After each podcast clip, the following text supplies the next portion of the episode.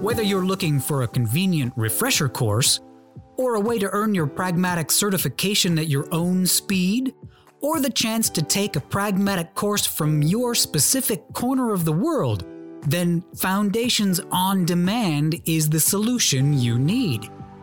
Get the same great content, tools, and templates our Foundations course is famous for in a flexible and easy to use online learning platform. Learn the skills you need to build and market products people want to buy. And earn your Pragmatic Institute certification anywhere, anytime. No more travel worries, no more time zone issues, just truly great training. Experience the new way of training with Foundations on Demand from Pragmatic Institute. Visit pragmaticinstitute.com/foundations to learn more.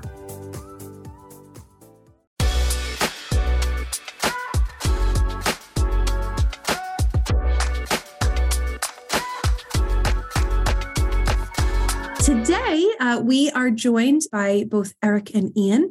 Erik Johnson is an experienced Scrum Master with a passion for really evaluating competing sprint priorities. I'm sure many of you can relate to that. Uh, creating engaging training content and really being a liaison between customer facing and technical teams. Of course, he's also incredibly passionate and hugely knowledgeable about sharing his in depth knowledge of AHA's product development tools. So we really look forward to hearing more from him today. Uh, Ian Templin is an experienced educator, creator, and product professional. Uh, he's the director for product management um, for Pragmatics product vertical. So he and his team of instructional designers are the ones that are creating and refining really purposeful and inspiring learning experiences uh, that meet the needs of the very best audience in the world, uh, you. So, welcome very much, uh, Erik and Ian. I really can't wait for our group to hear from you. I'm going to go ahead and pass the reins over for you both to say hello uh, and share some more. Absolutely. Erik, if you want to give a quick hello.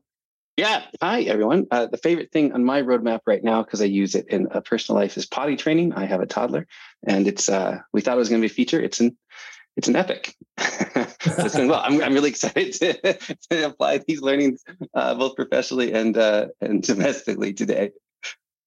Excellent. That's going to be a hard one to beat. Uh, I'm Ian Templin. Um, similarly, on on my roadmap, I think uh, you know as Georgina had mentioned, I have the best job in the world in that my audience and the people that I work for are all of you, also product professionals, and so it's always what are you all looking for? What problems are you looking to solve? Uh, that's how I find the next right thing to do. And that's why I think you're here today, uh, is that you're trying to find that right balance of what tools and training will help you and your teams be most successful. And I think that's so important for you to, to think about and validate because success is not the natural state of business, unfortunately. You know, the stats don't lie that, that most businesses, not just startups, but businesses, even down to features, often don't succeed. You know, I think probably all of us on this call have some experience or scars of a feature that we just knew was going to rock our customers and it got used once or maybe never. Or we launched a new product out into the world and instead of hitting with a bang, it hit with kind of a whimper or a thud. And there's a lot of reasons that that happens. And many of these you've probably experienced, but the number one that you see up there at the top, the stats don't lie. The number one reason that things often fail is that there's a lack of need in the market, or put more bluntly, we're building products that nobody wants. And why does that happen? Well, oftentimes what we here at Pragmatic call inside out thinking occurs, which is we're very focused on the product we have today. And if we just put it in the right price to the right place with the right promotion, it's just going to fly off the shelf. But unfortunately, there's a missing P kind of at the center of all of this that we really need to be focused on. And in our foundations class, we talk about the problem being right what's at the center. If we're not starting with a problem that exists out in the market, we're likely to create something that may be cool for us, that may be fun for our engineers to work on, that might be exciting for sales to sell, but it's not something that the market is looking for. So we've got to start with the problem. So how do you discover those problems? This is something we dig deeply into into our, into our foundations class. The CEO of Box.com tells us that you'll learn more in a day talking with customers than a week of brainstorming, a month of watching competitors, or a year of market research. Now, all of those things are absolutely important and critical. But if you're not getting out into the market, you're missing the opportunity to capture those problems. And I'd say there's kind of three potholes that we need to watch out for. The first one is just not doing it, getting stuck into firefighting and uh, your day-to-day tactical work and not carving out that time to get out into the market and listen. We think that's so important. We have an acronym for it, and all of my pragmatic alumni are already probably cheering it right now on the webinar. That's NIHITO. Nothing important happens in the office. Bold statement. What we're saying there is, of course, the work you do with your team matters. Of course, the work that you're doing liaising with your executive teams and sales and marketing and everyone else matters. But if you're not getting out in the market, you're not learning. And this is one of the actual really benefits of this new kind of digital world that we're in of having Zoom and Google Meet. It's it's much easier to get face FaceTime with someone that you want to go out and reach. So pothole number one is not doing it at all. You've got to fix that. Carve out the time. Pothole two, the thing you want to be careful of is that when we do find that time, we often focus in on just our customers. They're the easiest to reach and they love to tell us the next thing we should work on. But they have a very unique view of what it is that they want us to be working on and building. At Pragmatic, we recommend that you aim for at least 10 visits a quarter and you do it across a whole market segment. So, not just those customers, the people who found a problem and were super smart and came to you for the solution, but also those evaluators that have also realized they have a problem, but they're out looking for a solution. And you want to make sure that you're connecting with them to show why yours is the right one. And then the potentials. We're out there trying to find those people that maybe haven't realized they have the problem, but we think that they do. And if we can talk to all of those, then we can find and capture problems that resonate across that market segment. So pothole two to avoid is not getting uh, not getting stuck just talking to customers. You absolutely want to talk to them, but broaden the horizons. And we dig deep into how to do that in foundations. Pothole three, you've been a good doobie, as Georgina says. You've gone out, you've done the work, you've captured your NIHITO, you've written it down, and then you put it in a digital drawer. Unfortunately, it goes into the thing that maybe just the product team sees, or maybe just you, it's in your folder, and it's not getting shared with your engineering teams or your development teams. They're going to lose the market context, and that's going to be a through line throughout the whole thing today. So, how do we make sure that that market data that we're capturing gets into the hands of the people that need to see it most? Erik is going to show you the way that AHA does that. Thank you, Ian. Okay, so so many well-meaning product managers do do great research, just like Ian said, but it goes in a drawer, it's filed, and, and so it's there's a struggle to integrate that into your product decisions. Uh, to mitigate that, it's a great idea to store your research in the same tool where you define your work, your uh, roadmap and prioritize work, and that's what you're looking at now. This is this is AHA roadmap. So we created this for product teams to define what we call the why, the when, and the what of, um, product development. And from this, you can build different types of roadmaps to different audiences. You can define and prioritize work here. And then you see these arrows, you connect it all the way back up to your um, overall product strategy and the market research that, that informs it. Um, we're here in Fredwin Cycling. This is a, a demo product workspace, um, kind of an activity tracking application that we created. The data is real. The names have been changed to protect the innocent. Uh, and for this section of the webinar, I'm going to show you three parts. We're going to talk notebooks, uh, strategy, and ideas. Um, let's jump into the notebook. So this right here is uh, your, your single source to, to gather all that all that research. This is where notes and whiteboards live in AHA Roadmaps. You can create one from scratch, of course, but you can also uh, use a template. Um, we have a growing library of uh, templates here for each kind of step of the product development lifecycle, including some methodological ones if you um, if your developer team follows safe. Uh, but this is also where you can create and customize your own template. So so a lot of your pragmatic worksheets live live right here. Market discovery document, distinctive competencies, um, a KPI worksheet. This is all this is kind of where we say NIHITO has a home. Um, this is an evaluator interview that I put together earlier. You can see I can uh, mention other members of my team. We've had a great discussion here. Uh, we can also link it to uh, potential work items or other meeting notes all on one uh, place here. And if I'm using a template, that gets applied every time somebody uh, conducts one of these interviews. We're, we're oriented towards the work the same way. Uh, over here on the left is a pretty colorful uh, document hierarchy. So this is where everything from meeting agendas to customer potentials, evaluator research uh, lives. Uh, and so everyone can gather ideas and insights into one place and then use that to inform, here's my transition, their strategy so strategy is is the why of what you do. And and um, in aha we, we designed it so that work links back up to this strategy so that everybody knows why the work matters uh, when they're working on it. You'll hear me say that a couple times today. There's a lot in here. I'm just going to briefly touch on a couple things. We break this into foundation market and imperatives um, and it all kind of starts with with vision right here Um, so this visualization looks really simple, uh, but this is our true north that guides the product team, um, and it's also should express the ultimate problem that we're trying to solve uh, as a product or, or as a company. Um, and it also informs our, our business models. Um, so here's strategic models um, in AHA roadmaps. Once again, there's templates, a, a, lot of classic ones here that you recognize, Lean Canvas, SWOT, that sort of thing. Um, but you can also, of course, create and uh, customize your own. Uh, for example, a segment profile here comes standard with AHA roadmaps. I could change this around, move components. I can, I can also turn it into, you might recognize this, uh, the segmentation worksheet um, which I got from the community forum that you and I are both members of, and, and just applied with my own coloring and my own text and, and my own data uh, right here. Once I've created a strategic model based on um, the pragmatic framework in my account, than anyone in my account, that's maybe not even just in my product, but across my whole portfolio of products, um, can can think and and um, go through the, the steps in the same way. Okay, so that's strategic models.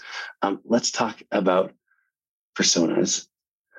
Uh, so persona profiles, kind of the, the market side of strategy, uh, are here to help us remember the people, the actually the little faces, um, I guess, and legs and bicycles in this case, uh, of the people that we're, we're, building for. The, the folks we talk to, whether they're customers or not, um, the, the people whose actual problems we're trying to solve. That that kind of missing P that um, that Ian was talking about earlier. Uh, once again, I can customize any of this, move components around, whatever is helpful to me. Um, but the, the main point is, and I'll show you this a little later, I can link back, and I probably should link work back to this. So in my own work in AHA internally, um, I always have someone's name uh, in, in, a feature I'm working on or an epic I'm working on. So I have that constant reminder of, of, uh, of the people I'm building for.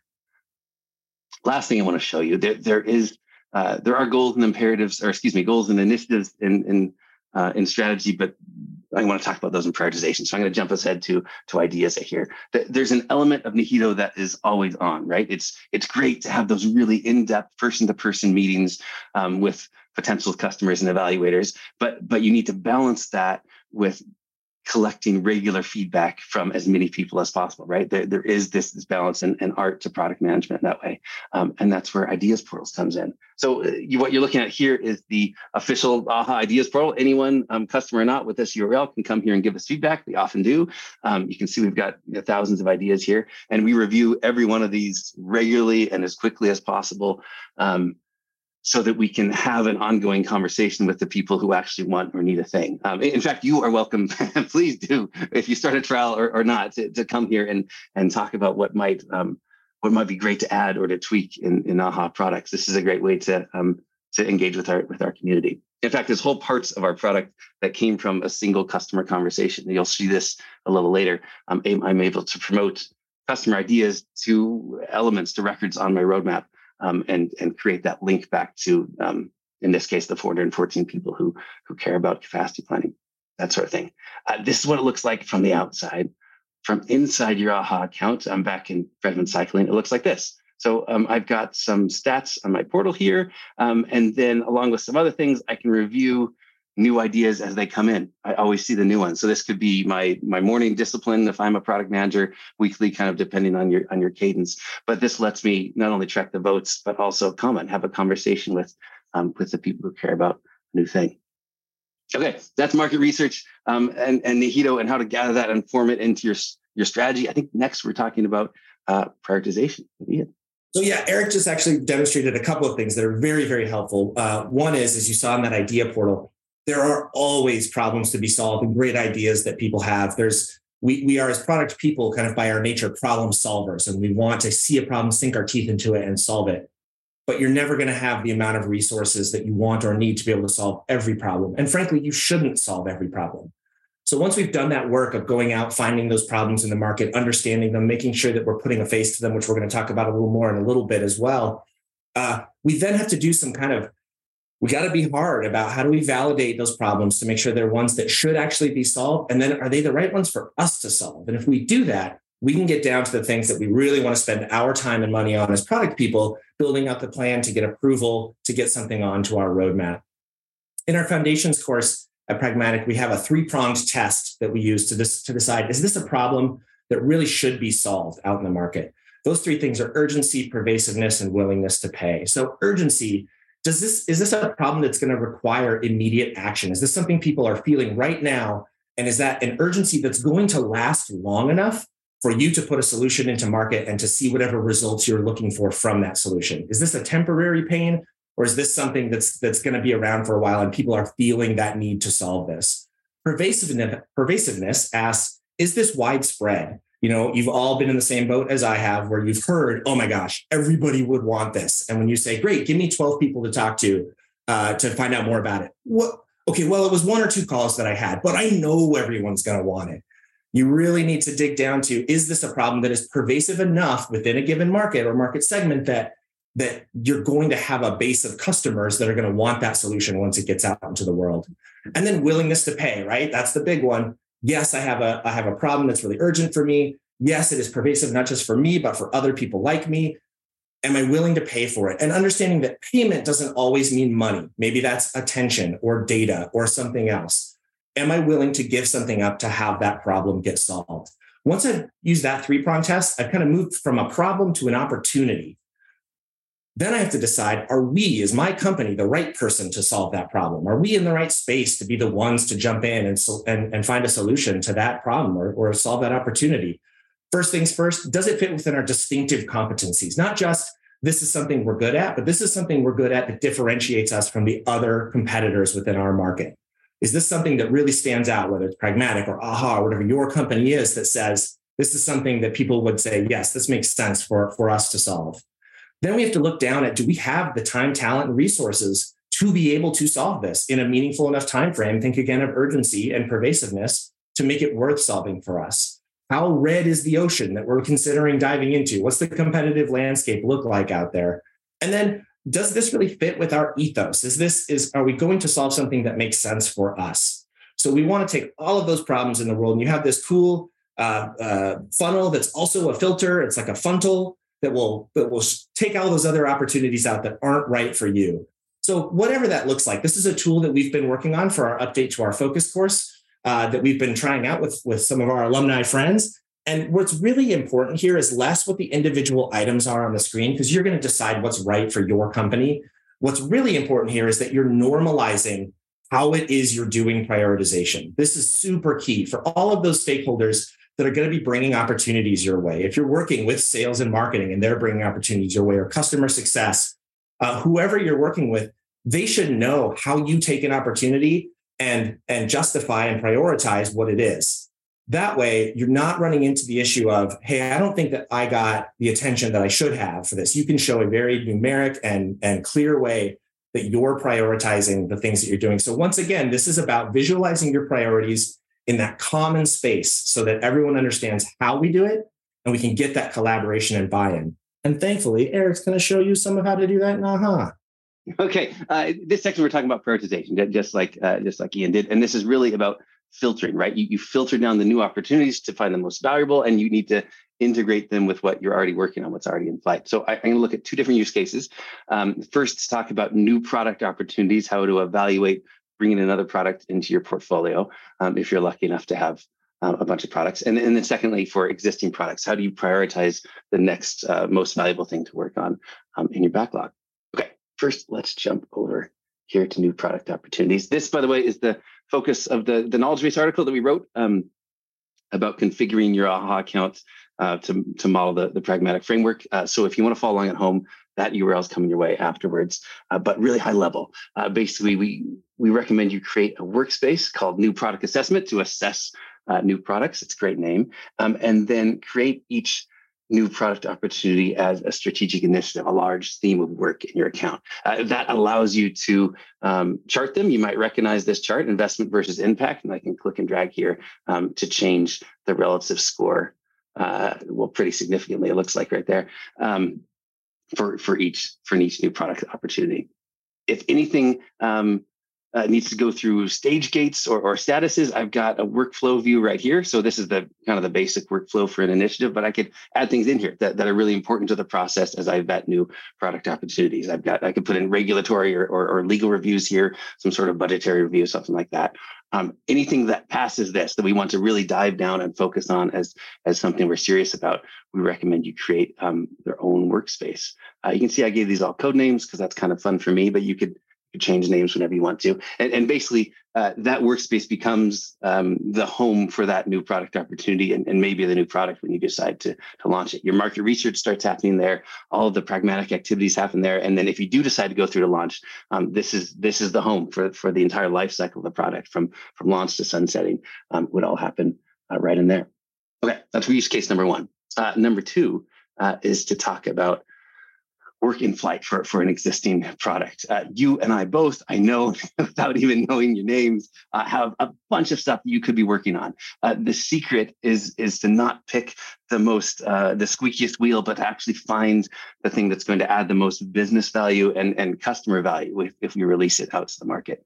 Um, so to do that, we're going to take our strategy into consideration, uh, which again is informed by all that research we did and continue to do as we continue to hone the strategy. Um, and we consider a couple other factors as well. So uh, I'm here on an ideas prioritization page here's a bunch of ideas that came into my portal. They all have needs review status on. This might be something I'm doing um, daily or weekly again. And then this is the product value score. This, this, looks a lot like the, the opportunity scoring table that you saw Ian just show, uh, which is great because as with everything else, you, you can customize it. This is the default um, product value scorecard. Uh, but you can customize the metrics, the weighting, the, the equation, the names, whatever is useful for you, um, as long as you have this number. This is an objective way to compare and evaluate different types of work without having interminable meetings um, uh, about it. So by default, we're looking at population, how many people want the thing, need, how urgent is it, strategic impact, level of effort, and then confidence metric, which is kind of a fun one. Um, I might evaluate uh, or score work a couple different key points uh, during the product development lifecycle. Here, when I'm scoring ideas, I haven't had development weigh in yet. Um, I might just literally have the one idea description. So if I have a lower confidence metric, you can see that affects the score. Ideally, that goes up once I get this thing onto my onto my actual roadmap. Okay, I can click and drag here to to make things a custom ranking if I not if I want to. But the important thing is I can promote ideas uh, directly to my uh, roadmap right here. Um, I can promote into something that's small as a requirement. You would might call this a task, subtask, um, up to a strategic initiative, that large theme of work that's going to take probably several months. Um, this one would probably be a feature. Once I promote it, um, I, I, create a link between that idea and everyone subscribed to that idea and the work on my roadmap. So it, so it actually um, it brings the people with me into the into the product development process, not just the persona I'm linking to, but but the actual people who care most about it. Uh, let me show you it from the other end. So, so this is the features board. Um, right here, you've got releases, which are these containers for work focused around uh, a specific date. And then over on the right, I've got uh. So um, we call these parking lots. Um, here's an idea that I promoted earlier. Uh, and you can see here's the link. There's the original idea, there's the votes, there's the status. As this feature moves through the product development lifecycle at key points, I'm going to, AHA will automatically update people that their idea is is actually being implemented. You can customize that to match your you know company brand voice and things like that. Um, and when it ships, we get this big celebration, and and the people who subscribed um, know how it happens there. We're not to shipping yet, though. Let me show you how to prioritize features within a release. This is another key point um, in the life cycle that we want to reassess the value of what we're working on before we send this over to engineering or, or working it ourselves. Um, this is the features prioritization page. It should look fairly similar to the ideas prioritization page because it is, and that's intentional. We want you oriented towards prioritization and those value discussions in exactly the same way. Um, and in fact, using the exact same scorecard, hopefully with a higher confidence metric.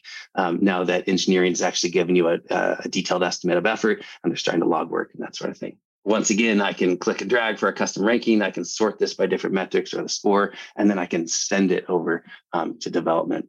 Um, it's been a while since we've talked about roadmaps, but this is this is not called AHA roadmaps for nothing. We have a, a lot of roadmaps to choose from. This is actually um, really really neat. The, the, the point of that strategy and and that prioritization is to get this a visualization of our plan backed by strategy um, to, to align everyone involved in, in the process around it. So here's those large themes of work. There's that um, uh, release there and uh, the features that support it. I've got critical dependencies here that as work slips suddenly become the, the dangerous shade of red. Um, and, and these are all living documents. So as I just clicked around um, like that, I've actually changed the dates on this feature. This is not a static thing, um, which works both ways. It means that as things progress, I start to think, see um, see this roadmap live and um, and up to date. I don't have to spend my time in a past life as a Scrum Master. I used to have to spend Friday prepping prepping the roadmap for the Monday presentation. Right, I can use those hours for something that's much more substantive, um, and I can share that. Uh, anyone outside my AHA account or inside my AHA account, I can add this to a presentation, kind of a slide deck, a dashboard. I can create a secure web page or even schedule email delivery of this. And, and while I do that, I can choose based on the audience what people should be able to see, um, what fields are important for them, even what features are important for them to be able to see, um, and, and, if they click into things, uh, what I want each audience to be able to see. The point is that once again, I'm aligning everyone around that grand uh, strategy and the plan in place. Okay, that's roadmaps. I'm going to show you more roadmaps in the next step, but uh, first we're going to have uh, Ian. A couple of really good points uh, that Erik had just brought up. You know, one is everything that you've seen so far, uh, especially from that pragmatic side, there's, there's a natural inkling to think of that as a brand new thing. What's my brand new product, my brand new initiative? And it absolutely is designed for that, as well as what's the next right thing to add? What's the next right option to add to my existing product?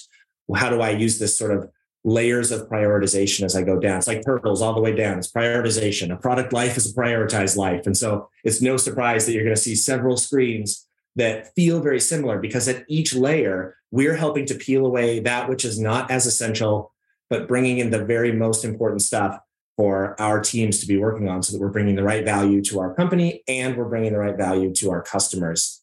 So, uh, what you're seeing here, um, this, this beautiful anachronism that I have in front of you, is a metaphor. Uh, we, we are not suggesting that you go out and, and, and empty staples of its three by five cards. What we're going to be thinking about now is how do we instead of the word salad we sometimes like to create when we're trying to tell our, our engineering teams, our development teams, what it is that we want them to work on, what problem do we want to help them solve? How do we get the most essential information to them so that we're, we're bringing the market forward to them, that continuing theme that we're talking about, as well as giving them the space to use the smarts that they've got, your engineers, your designers, your architects, so that they can bring a solution that really solves the problem without just having to build the thing you're telling them to build. So this is a construct for you to consider on how to capture those problems uh, and get them in the hands of the uh, of the teams that are going to actually be building the solutions. Four pieces to this that you want to think about, and and Erik has been great about bringing from the get go. This has to be about a persona, right? There is someone in the market. People have problems. So how do we how do we bring that archetype of that person forward so that our engineering teams feel like they really understand who it is that they're solving for, and that's our persona. That's our who. Our what is the name you see atop there. And that was kind of like the cool nicknames, uh, the secret code names that Erik had mentioned, right? How do we have kind of a shared nomenclature of what this problem is? Because you're going to have a lot of them for any given persona. What's the why? What when does this occur and how does it occur for that for that persona such that it is a problem that needs to be solved? That's that use scenario. And then uh, when or how often? What is the frequency that this problem occurs? And that's really important to capture and give to your development engineering teams as well, because that's going to help decide what does the design look like, right? Think about something, a product you may use only once a year. You're going to need a lot of hand holding. That same hand holding on a product you use every day is going to feel like very stifling. No shade to my friends at Microsoft, but if Clippy showed up every time I opened Word, I would not be using as much Word as I do today. So that's that kind of thinking about what is the right level of touch point for them. So let's imagine put ourselves in the place that we're building products for universities or colleges we may have uh, a persona like Sarah. And once each term, Sarah has to pick courses for the next term, right? She's trying to graduate on time, but it's difficult to analyze the choices and degree requirements, and she's chosen wrong before. So we've not just said, as a user, I want to pick courses so that I can graduate, right? That that that may be too vague. And we haven't also said, please build uh, a, a engine that will allow the selection of 17 classes that will write, and that's too stifling. Instead, what we've brought is context.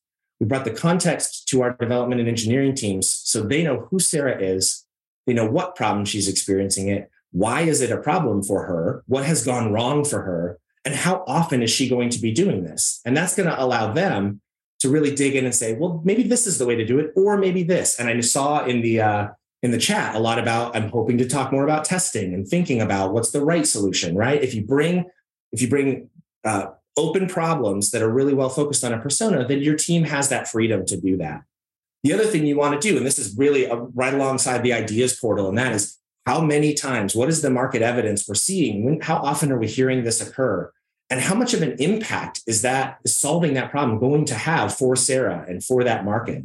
So this is again one more layer of prioritization down where we can say, hey, let's do a really simple. That that amount of evidence times how impactful it is, and that'll help us prioritize. Now, what is that problem? Is that for you an epic? Is that an initiative? Is that a project that you'd build a PRD for? That's really going to depend on what your methodology is and what it is you're trying to do. If you're doing agile or waterfall or lean or scrum or whatever, really what's important here is once again, you're bringing clear and open and collaborative prioritization so that when you go to talk to your teams, we can say, hey, this is what we're seeing in terms of priority. Let's talk about the right groupings. Let's think about the way we want to approach this list so that we're working on the most impactful things for the right personas right away. So we want to provide that context, right? All the way back to the problem. How are we pulling the problem, the person, what's happening, and why? So that our development teams, our designers, our architects, our UX can be thinking about the optimal solution for that problem, not just the thing we've told them to build. So Erik's going to jump into some of the ways that AHA can help us there. So so far we've we've used our initial research to drive strategy and prioritization, um, and, and now it's time. Um, I think in this next step to to talk more about getting into the details and moving um, how to actually build this stuff. Um, work closely with engineering to de- deliver those market driven requirements. Uh, so let me take you back to the features board. Um, you might recognize this from earlier. Just to reassess or reorient uh, you, this are these each column is a release, a container for work organized around a specific date. And over on the right here, we've got parking lots. Uh, you might also call these backlogs and these are features. So we, have seen you this, uh, shown you this uh, before, but I, I, want to go one slight level deeper here to show you more about it. Um, here's that top athlete analytics uh, feature. Um, here's that idea we promoted it from, um, and here um, are the personas. Um, I can add more if I want to. This is demo data, so you see uh, Paul and and Nick and Rachel show up a couple times there. Um, but but this is something in, in, my layout that I've I've chosen to prioritize. I could customize this and, and, move it up a little bit so that the person is literally top of layout as well as top of mind as, as I'm building it for. And when I'm, ready to uh, move this into something I want to build, I drag it over here into into a release, um, and then it's ready to send to um, to engineering. Um, in fact, let me show you that. Uh, here's a feature that's built out a little bit better. Okay, so um, I, I, want to involve the engineering teams, um, if, if you are software product manufacturing, whatever, what have you, in, um, I want to send st- strategic context uh, with them when I send the work over, right? I don't just want them to implement things. It's really important that everybody who works in this product um, understands why it matters and who it matters for. Um, and I can do that uh, through integration. So we've got about 30 different integrations, whatever your development team prefers, Jira, Azure, Rally, GitHub, you know, what, what have you. Um, we've got an integration, integration that talks with that um, so that engineering can stay in a tool designed for them that they just love or mostly love in the case of some of those, and, and that you can stay in a tool designed for product teams um, and that we can we can break down the barriers of the communication between them. Um, so right now I can click here and I'm, I'm integrated with Jira in this workspace, send this to one of a couple different Jira teams um, and not just send uh, the specs and the requirements, but I can include this includes custom field mapping. So I can I can determine to send the description or or something about the persona or, or kind of whatever is helpful to send over with them. Um, and this is a bi-directional uh, integration if I want it to be. So they can send back not only uh, status updates, but but their changes of status can can trigger status changes on my side as well. Um, they can send back effort estimation, uh, effort estimates, and of course we can comment and have conversations about about how things are going. So I, I don't have to manually check in with them. Um, I can just see my roadmap update. In fact, let me show you right here. This is the strategic roadmap. You saw this before. I showed it to you, but I didn't show you everything um, because I wanted to do this live. Um, this can also include uh, progress or would if I click the button correctly. Sometimes I get talking while I'm on these things and uh, get way too excited. Okay, you just saw the bars change uh, while I was babbling. Now I've got a roadmap that not only visualizes my strategy but shows how I'm progressing towards my goal. And, and this came through integrated um, integrated records. Um, so as development teams close uh, issues and, and, features, and that rolls up to different things. It, it can show progress here. So I know that um, you know expand partnerships is is doing great. It's it's it's um, it's well on its way, but but this whole feature, this whole release might be having a little bit of trouble. Once again, this is something that I can share um, with everybody, so everyone's uh, aligned around the same sort of thing. We also, for, for some dev teams, they, they want to work in the same product as a as a product team, um, but but retain their own workflows and uh, and in kind of their own spaces. So we have uh, we've launched something called AHA Develop. So AHA roadmaps for product teams, AHA Develop for develop teams. You guys would share um, the same records here, and um, but have two different workflows at the same time. So you don't have to worry about field mapping or anything like that. But the point is that that however your dev- development team chooses to work and whoever you choose to work with them, we've got a way to share that communication bidirectionally in, in real time. Um, so we go from there. Okay, I showed you a lot today on a very kind of surface level for um, for AHA roadmaps. It was really fun for me. I hope, hope it was not overwhelming for you. If you've got um, questions about any of this, I, I think we have Q and A after this. But um, uh, also try this out. Try demo. Talk to CS. Um, we don't have any salespeople. We're not incentivized to do uh, anything. We just like talking about this sort of thing. So um, give it a go. That's all from AHA. Except until the questions. yeah, G, I think we'll hand it over to you. That sounds good. Um, all right, we have lots of questions here, um, and I'm happy that we're going to be able to chew through uh, a number of them. Um, I think that this was uh, hugely helpful for a lot of folks here. So I am going to uh, I'm going to start at the high at a high level, kind of at the beginning of our conversation. Um, Ian, I'll throw this one to you first, but Erik, I'm really curious to hear what your thoughts are on this as well. Um, we have someone who is looking for advice about introducing a really modern road mapping tool tool and driving adoption and use in a group of internally of internal folks right um, some added context uh, is this is an operationally focused highly tenured group um, from the commercial banking sector. Um, so, a little bit of context for the particular question asker, but in general, right? How do we drive adoption? How do we get someone to use a really great tool like this? Yeah, absolutely. And so I'll mention that the some of the same uh, kind of strategies you use when getting things from your market, you're going to want to use when you're doing internal, whether it's an internal product or trying to be the promoter of uh, change within your organization. One, understand the problems, and I think internally, especially the concerns or fears that internal folks may have. So, for example, you know, there's a lot of popularity now about things like now, next, later roadmaps, or things that have stepped back a bit from the date and more on the where are we? What is it we're really trying to do? What is the outcome rather than the output? And that can generate a lot of fear uh, from sales, from marketing, from the executive team to feel like, well, how am I going to know when things are done? So it's about establishing those senses of communication. How am I going to keep you updated? How am I going to let you know where we are and what progress looks like? So I'm sure there are some cool ways in AHA that, that Erik's going to talk about there, but it's really about helping to understand what it is, what is the fear, what are the ways that you can counteract that fear, and where can you start to generate excitement about saying, ah, but if we do it this way, these are the benefits that you're going to experience. But uh, yeah, I'd love to hear what Erik had to say. Oh, fantastic! And, and, I love that balance of of, of addressing and mitigating the fear, and then finding those moments of excitement. Um, it, it's if, we, if you're switching to a new, you know, more modern road mapping tool, that there is a lot of um, a lot of features that you're looking for, but but also those are both emotional things, um, relational things, like like ways to to show um, how you're doing and how you feel about your work. So it's um, AHA's big on on strategy. We we talk about going strategy first. I have a I share my screen again. Um, oh, look how fast. Uh, we have in the in the knowledge base, which I, I managed with it with the team. We we've got a whole article about how to go through a trial and and think about um, what you're looking for in a road mapping tool and and checking off things so you can answer some of those more intellectual process driven questions but but also to the emotional point i, I think people's aha moment uh, um, is when they see that first roadmap that that is a beautiful visualization of their strategies some of you on the call today have spreadsheets and and uh, sticky notes and and you know not a way to show with color and with progress and visualize by time um, how things are going. So um, I think opening up a trial and and um, being able to show uh, roadmaps and, and different roadmaps, different ways to visualize your strategy sometimes helps folks uh, see a lot of hope and to feel like heroes because you're working incredibly hard and being able to show uh, progress towards that is a very cathartic thing, I think, for a lot of folks.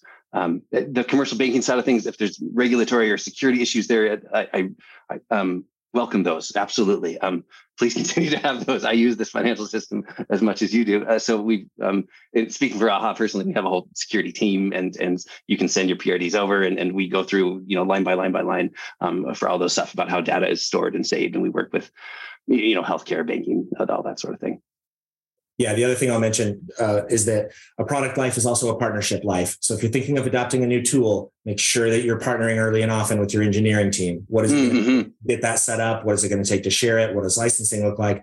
Don't surprise them with, "Hey, I tried this trial and we're ready to go. When are we? When are we going to be on?" Make sure that you're communicating early and often.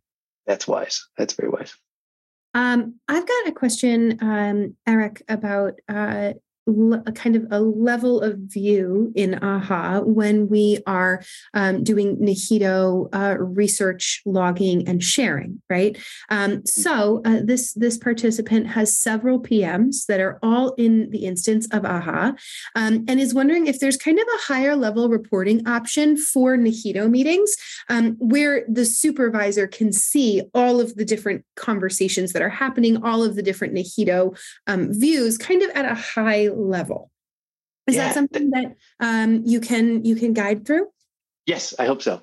Um, and, and disclaimer: anytime I can't guide through something, talk to CS. They, they, they are experts. But if you're having um, those high level NIHITO meetings, Nahitings, um, we've got stuff over here on the. Uh, if you can still see my screen, this this is called a, a product line. So in, in, my demo workspace here, here's the Fredwin software product portfolio, and there's the different products that they offer. If someone maybe at this level wants wants to look over all NIHITO happening across the portfolio and maybe see progress, but also talk about workflows and, and how you know cycling and running and swimming are all oriented towards market research. That can happen up up on this level. The, the product line has, has a couple of, of neat things about it. You can um, set templates here that are accessible all the way down. You can actually set um, on different payment plans uh, workspace templates. So these folks have all the same settings or, or the same terminology, or you can do a lot from top down here. Um, that's really helpful, uh, along with storing stuff here. So I, I, work in marketing at, at AHA, and we have a marketing line um, with content and product and digital and all the different marketing teams down there.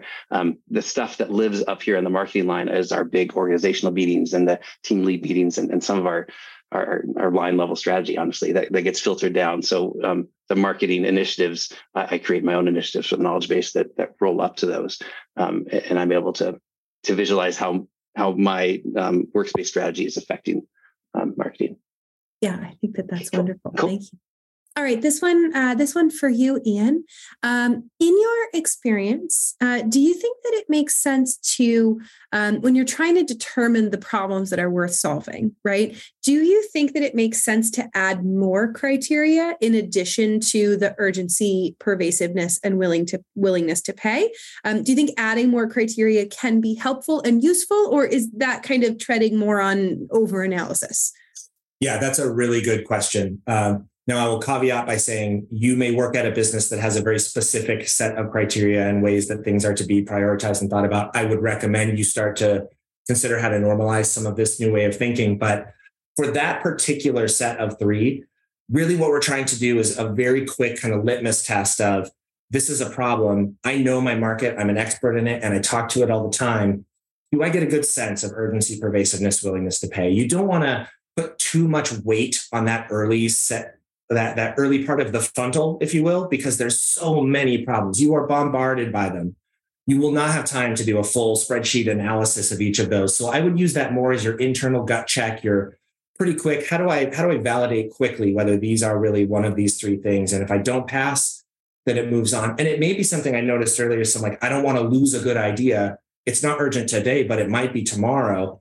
That's great to start thinking about how do you separate out a potential problems backlog from a this is what we're going to be work on product backlog. Oftentimes those things get conflated. The product backlog gets huge, and every six months you just go and wipe out a bunch of stuff that may be great later. Think instead about what is your level of of uh, you know what are you going to help edit down, and then what gets moved over into where the teams may start to see it and realize it. So I wouldn't put too much weight early on. That middle section where you've kind of determined it's an opportunity and you're deciding if it's one your company should solve, that's where you may you're really going to want to talk with stakeholders and think about what are the four or five criteria that are really important to us as a business. Is it investment level? Is it competitive? Is it you know the new direction we want to go? How aligned is it to our strategy? That's when you're going to want to be collaborative and a little more clear on. But early on, this is really just about let's make sure that the, the, the silly stuff stays off the desk. Really helpful. I've got another question uh, that I think I would really love to hear perspectives from uh, both Ian and Erik on. Um, so, this is uh, an asker whose problem is uh, that he's got far more ideas coming into the ideas portal uh, than the dev and QA team has capacity to address, right? Um, I'm sure many on this uh, on this conversation can relate to this but here's here's the issue. There's a lot of really great ideas and he doesn't want them to get lost in like a future bucket right that just languishes uh, endlessly. But it's you know it's pretty likely that that his team is not going to be able to consider them for years like a couple years to come right? Is there a specific way that you would think about categorizing that in AHA specifically? And then also, how do you represent those to your product team and also to your customers, right? So, categorizing those ideas to your team so people don't feel demotivated, right, to never work on them. And also, so customers don't feel like they have just been ignored um, and they haven't been addressed. So, multifaceted question there. Um, I will let each of you kind of wrap your hands around it as you see fit. Yeah, Erik, you want to take a first swing there? Yeah, sure. I, for, first off, I think it's it's worth starting with this is a, this is a high class problem. You have a, a, community that's very engaged and they're talking to you. Like that's that is a blessing that that so many of us I used to work in startups would just beg for. Um, and, and so we can we can solve a lot of it, but but first it's worth just in, enjoying someone who cares about your vision and your product and they have ideas. Um, and and i love that you've already recognized that the most innovative thing is, is probably in there the thing that's going to um, inform a strategic pivot or, or help you really build something that your customers love. That's that's exciting.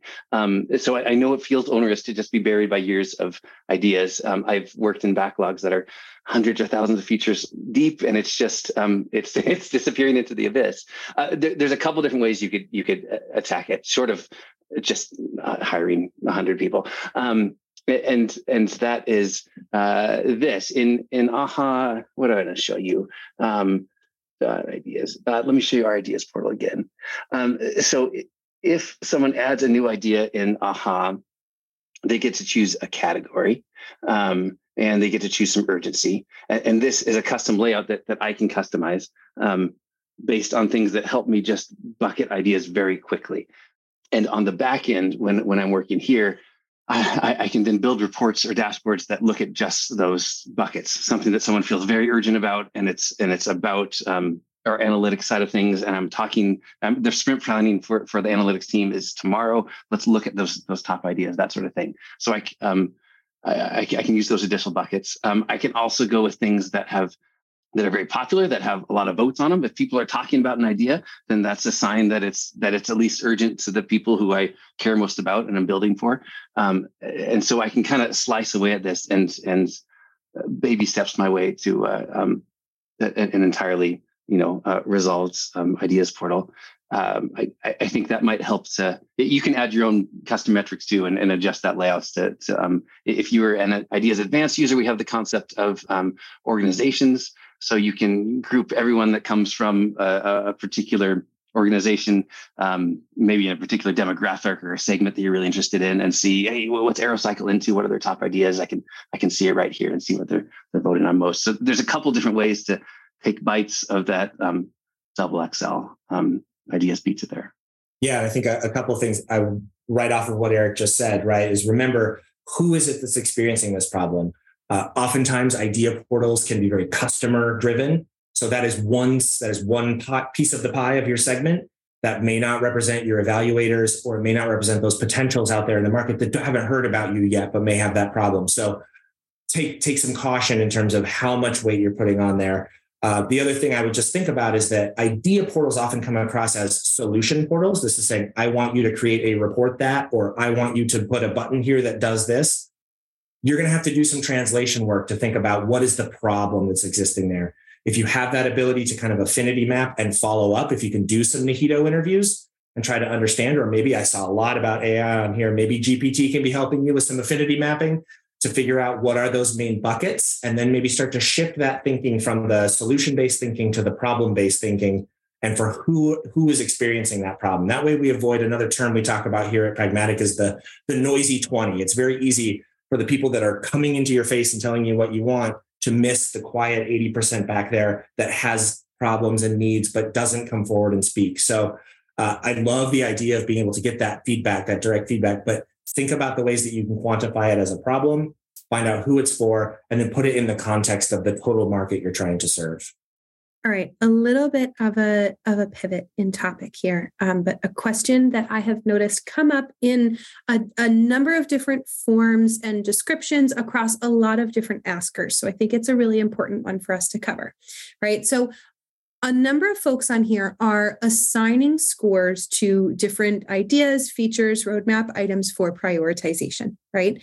Um, and they've all got multiple groups of stakeholder teams that are all assigning different parameters and different scoring uh, based on really different value systems, right? Um, so each scoring parameter is valued differently across the team, but they're all kind of in the same place assigning those scores, right? So, how do you suggest that? You get a group of stakeholders all together and really consolidate and calculate the final score for that prioritization. Um, this is another one that I'd be really curious to hear both perspectives on.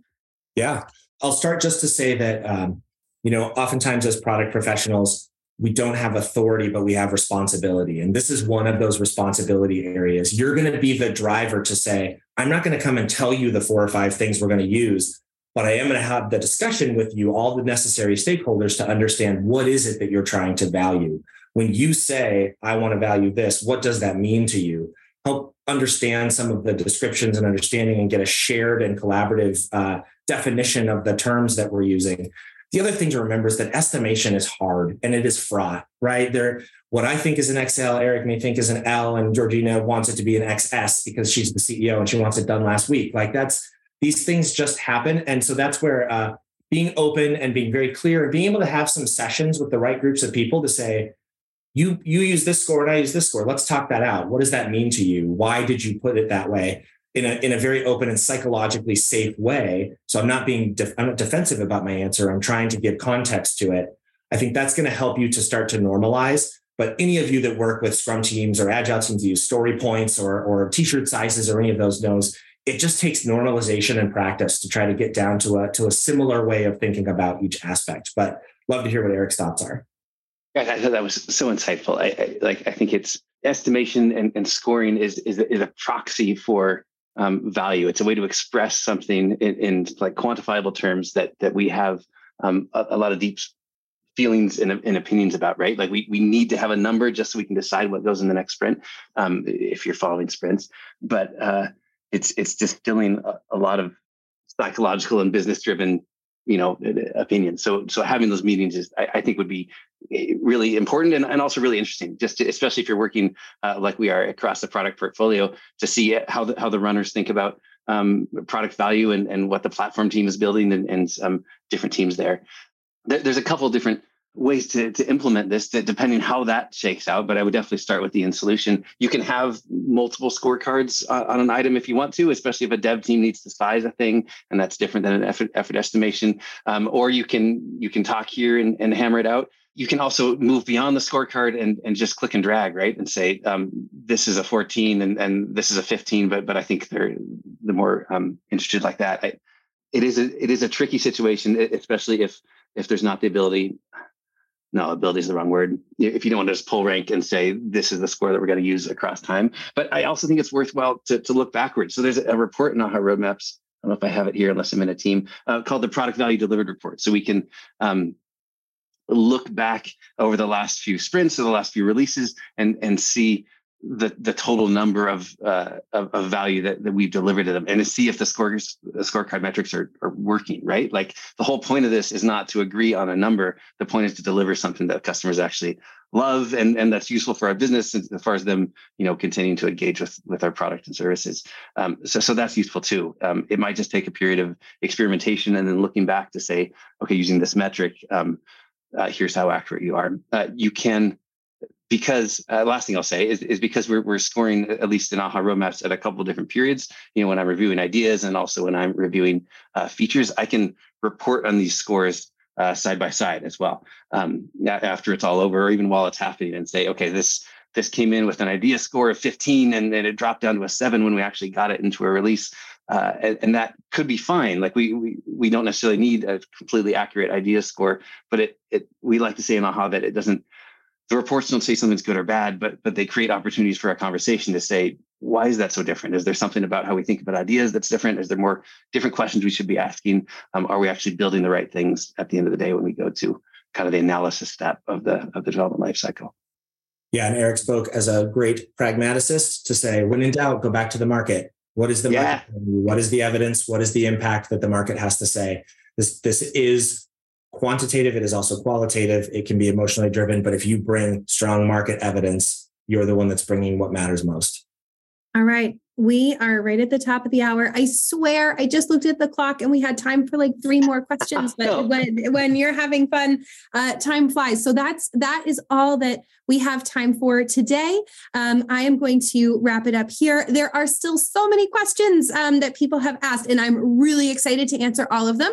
Um, so I really encourage you to continue the conversation. Um, you are all going to receive an email in the coming days with a recording of this conversation, also with links for how to continue um, asking some of your um, very specific AHA questions with Erik and team at AHA, right? Some really great questions about how AHA integrates with things, how to get particular views that are going to work for your instance. Um, we're going to answer all of those questions for you. Um, there were also a number of questions um, that I think your peers would have a really great answer for questions like when in my product maturity cycle is the right time to introduce a roadmap tool? Or um, you know how do how do i make sure i don't squander community engagement um, when in my ideas portal when i'm not going to get to 80% of those ideas but i, I want to make sure they're valued right? Those kinds of questions those will be great to ask in pragmatics alumni community. So um, really look forward to continuing the conversation with you. Most of all though this has clearly been hugely helpful for so many people.